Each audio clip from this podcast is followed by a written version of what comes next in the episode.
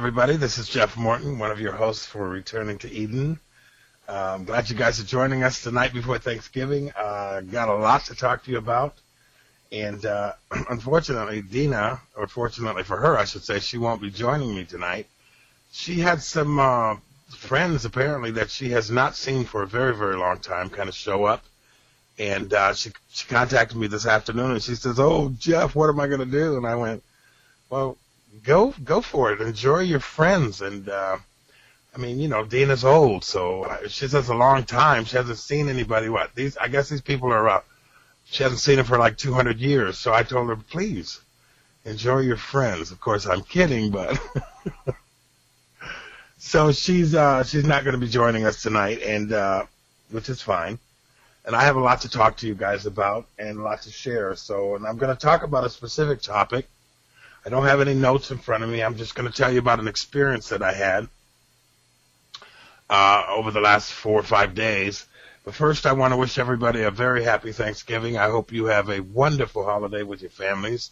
Uh, I know we will here in my in my home, my neck of the woods, and Dina's already celebrating with her friends. And so, um, enjoy your holidays, you guys, and be blessed and be thankful, and remember the troops who are um, remember those who are in service uh, that can't be home right now uh, to enjoy some of the things that we enjoy, and please be mindful of the fact that where they are is why we're here. And so let's remember our, our service members and uh, first responders. Anyway, um, Dina will be back with us next week. Uh, I had, uh, I'm going to share a couple of things. Something happened. I mentioned something on an interview that I did. I did a two-hour interview on a program called Renewed with two ladies, Deb Wiley and Keisha. Uh, her name, her last name escapes me right now. I'm sorry, Keisha, but we did a two-hour interview in conjunction with the video that I did uh, concerning women. And so we spent two hours. The ladies got a chance to speak with me, and I've gotten a lot of pretty good response from people who have heard that interview, and also a video that I did on, on Facebook a few weeks ago speaking about women. But during that whole process, I made a statement about death. And I was talking, I think I mentioned it last week, death is not the end of life. And as I thought about that, I was doing something at work and this was bouncing around in my head. Then it occurred to me that nowhere in scriptures does it say death is the end of life. And so I got a lot of people that actually picked up on that statement and contacted me. And uh, so I just kind of went through a lot of scriptures and, and kind of shared my ideal about why I said that. Uh, and everywhere in the scriptures, I, you know, as we go back to returning to Eden, in other words, going back and looking at the scriptures from the lens of the writers, that's really the heart of this program. I started thinking about, you know, what was Moses thinking when, when he, you know, was nearing his death and when the Lord took him up in the last chapter of Deuteronomy and showed to him the land that he was not going to go into, the Bible's very specific about saying that, and, and the Lord buried Moses. Uh, but then all through the Bible, in particular Daniel 2 and uh, John 5:28 in the in the Brit Hadashah, the New Testament, Isaiah 26:19, uh, places in Ezekiel talks about how the graves shall be opened, and the dead shall live, or those who sleep in the dust shall rise, and that goes in. That's in harmony with what I was thinking about because the Bible tells us that death is a curse, and it's actually one of the last things that's removed as the Lord you know, comes and rules and reigns. And so I started thinking about death from a different perspective, not the end of life, if you will, but a consequence of sin. And I want to I want to be very careful how I say this because we we have in our culture we're entrenched entrenched with dogmas and theologies. And all I'm simply saying is this. If death was added to life, then that means it's not a part of the end of life, if you will. It's not the end of anything. It's a curse. It means that you and I, because we chose to sin or lawlessness, if you will, to not protect life, because everything the Father is talking about, and if you've been following this program for any length of time, you'll know that Dina and I just hammer away at the fact that everything that's going on here, all of it is due to life and the creation of life, and this is what the Father is protecting life. You see, babies are still being born, people are still getting married, and the ideal or the concepts that He instituted when He created all of us are still happening in the earth. And we need to recognize that. And the reason they're still happening in earth is because that was the purpose in the beginning. That was the purpose of why the earth is here in the first place, is to bring forth life. And so all of that's still happening. What we've done to it and is contrary because, you know, we don't honor the very reason we all exist. And so you have murder and you have all this chaos and craziness and all this stuff. And so we tend to take all of this stuff and realize, oh my God, I can't wait until I die and I'm done with all of this. And that's really not what the Bible's telling us. The Bible's telling us that the dead shall rise out of the dust of the earth. Throughout the scriptures, that theme is relevant. So I was thinking a couple of weeks ago, if I look at death as a thing, like a car or or a uh, you know a, a hole that you fall into, then that's what it is. It's a hole that you fall into, but you don't die, even if your your lungs and your air and all the things that keep us alive, the water in your body, living water, if all of those things leave your body, they leave your body. But you are not your body. You are spirit. We are spirit. So the spirit doesn't die. And I love how Dina says, death is being removed from time or being removed from the limits that God placed in the, the earth. Death is being it's either overcoming, excuse me, overcoming uh, the lies, or uh, let me let me back up a little bit. Death is a consequence. It was not the opposite of life. It is a consequence of not protecting life, not honoring the things that God put in play in order for life to be fruitful and to multiply. So, but even then, if we're, you know, certainly going to acknowledge Messiah Yeshua or Jesus, death did not, was not the end. And he showed that to us because he walked out of the grave. Literally, he walked out of the grave. He had a different body. There was a lot more going on, but he was no longer bound by death. Death, he had overcome death. In other words, he had surpassed the sin and was now walking in uh, experiencing sinlessness completely. He, he, he no longer was controlled by the flesh, if you will. And even that I don't like to say because the flesh is something that the Father made, and it's absolutely amazing what our bodies are made of. But we tend to look at flesh as being a nasty thing or a dirty thing, and actually it's a brilliant thing. But we got everything all backwards. And so I took a lot of calls about that. People were wanting me to explain that. Uh, so, you know, this is not really theory to me. This is not something that Jeff thought about and went, oh, let me put this to the test. I'm going through the scriptures and seeing that the dead shall rise in Christ, if you will, if you want to go down that particular uh, uh, concept. But throughout the Old Testament, uh, Tanakh, death was not the final blow. The Bible tells us that you know Moses would sleep with us in the dust with his with his fathers all of these things are about sleeping or something other than being dead, gone, kaput, you're over with, have a nice day. So I was really thinking about death as being um, a problem that has to be overcome. And that's really what the scriptures are telling us, that death is a problem that, that we all have to experience. We have to overcome it. It's not the end of who we are. And I'm sorry I don't have the scripture in front of me.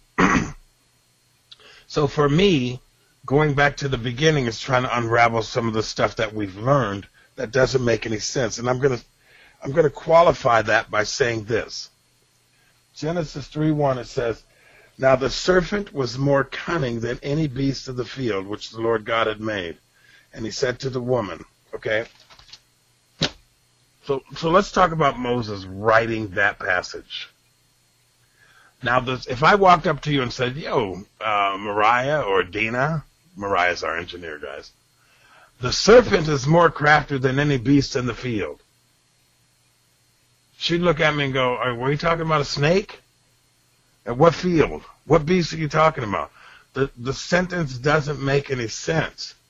But but when you go back to Moses' time, you realize he's using a lot of al- allegories and, and a whole lot of imagery. We're, we're, he's really talking about an evil king or an evil pharaoh that is more crafty than all the other kings of the nations. That's really what he's saying. It never says the devil. It never says Lucifer. He uses imagery because in his day, the ornament that the Pharaoh wore had a snake. The, the, the high offices of the Pharaoh was represented by a cobra or a snake or, or an, I think it was called an asp or something. But that's what he's kind of alluding to. He's using the image to tell us that there's an evil thing that's craftier than all the other kings.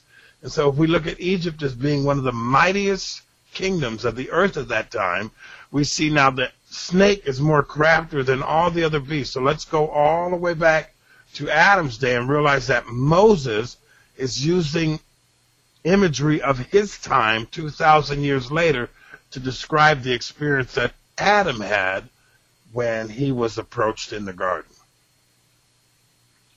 It's more of an image thing. So now death was instituted into all of this plan because of what we failed to do. Adam did not withstand the beast of the field. Okay? He did not withstand the king or the devil, however you want to look at it. He succumbed. I tend to think he was conquered. And Dina's book, I read the first chapter of her book. It's going to blow your mind, folks. It really is going to blow your mind. But you have to kind of, you have, we have to dismantle our concepts and kind of get back into the mind of Moses. And so when I was talking about death, I'm not talking, I'm trying to get people to see that you do not die, your body does. Your body is what you have to vacate. That's what is no longer able to live. It's not eternal. But you don't die, and I don't, I don't, I, I want people to start thinking, you know, death is a curse. It's, it's something that was instituted because we failed to do something, but it is not life. It doesn't define birth. It doesn't define your life. It doesn't define your life after you leave the body. It is a curse, and we all have to experience the curse. The Bible at one point, Revelation says that death will be the last thing removed. I wonder what that's going to be like. So anyway, just to answer that question for a lot of people, I don't believe, and you, you know, I've learned so many things that are contrary to my Christian upbringing and the way I understand the Bible from a from a Christian mindset. So I have to go back and I have to dismantle some of the things that I've been taught or some of the things that I've always understood.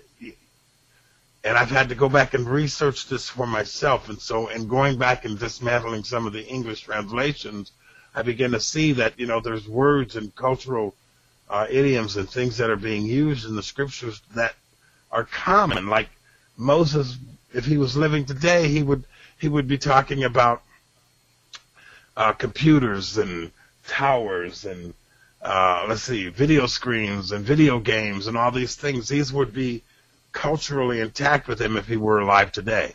Likewise, in his day, you know, the word death and life and all these things had a different kind of meaning to them because they believed in the afterlife and they saw the three different spheres of mankind. They saw the place of the kings, or the mount of the gods, and the high places, and the canopy. They saw the earth realm, and then they saw Leviathan, or the things in the seas and the underworld. So that's the way they would have interpreted life. And so for them, particularly because Moses was raised in a culture that celebrated death, in other words, a transition from life to death, Moses would have had all of those idiomatic expressions or the reality of his culture in the way he was writing the text. And we have to look at it that way. So I just wanted to kind of say to the folks out there Death is not the end. It is a curse that we all have to overcome. And how you live in the kingdom or in the mindset of the kingdom or according to the kingdom is what determines the quality of your life after your body's dead. So, do I believe there's a hell? I, you know, I think so. Do I believe there's a devil? I think so. But more importantly, none of those things come into play when you're standing before the Father being judged for the way you lived in his kingdom. That's the goal, is to find out how he has ordered life and then go do it according to the king. Bring honor to this whole concept of life. And don't worry about all that other stuff. Do what you can do today with the life that you have, the body you have, to represent the Messiah, to represent the kingdom of God. That to me is probably the most important thing. Now, I wanted to kind of say this too. I, I, have been gone for, uh, let's see, I flew down to California and, on Thursday or Wednesday last week. Man, I, I can't remember anything. And my business associate and I, we went down and we took a, a four day training for uh, learning how to flip properties and investment. I, I'm technically an investment real estate investor today as a result of what I've been working on for the last, oh, I'd say three, four months. But today I'm, I'm officially a, a real estate investor. I'm looking for investment properties and all that kind of stuff. And the reason I'm doing that is because I, I, I'm going to get a little personal here. Okay. So I've had businesses in my life. I've run businesses and companies I developed too and uh, you know, I had the cancer and all those things, and then I got hit with the Torah and all this stuff, and it's like my whole world changed. And so I've been really focused on learning all of this stuff that's pouring out of the Bibles from a different perspective for the last ten years, and uh, my my income has not changed uh, or gotten better, and certainly isn't where it was. And so I said, Father, oh, I guess about two months ago, can you can you show me a different way to do this? Can you show me a different way to where I can help more the girls in Peru and I can do more for other people in the kingdom because I'm a servant at heart. I want to help people. Can you show me a way to make a different kind of income so that I can do different kinds of things? And folks, you got to understand this. I stopped worrying about prophecy. The world's going to blow up oh my God, there's a gigantic planet somewhere out there that we can't find, but it's coming. It's right around the corner. I stopped thinking about all of those things and just decided, what can I do right now today? I actually believe my expression when I say, if you do absolutely nothing, then absolutely nothing will get done. I actually believe that. And so I've been saying, Father, I've got all this information. I've got all this knowledge. I've, I never see myself as a teacher. I'm just sharing the information that I'm learning along the way. And, you know, I hooked up with Dina and we have this show and I'm excited about it. But so I'm down here for four days and we're learning all this stuff. But I got a chance to share with people what I do here, what I'm doing right now. And, uh, several people along this journey down here, the last few four days, were, um, were believers.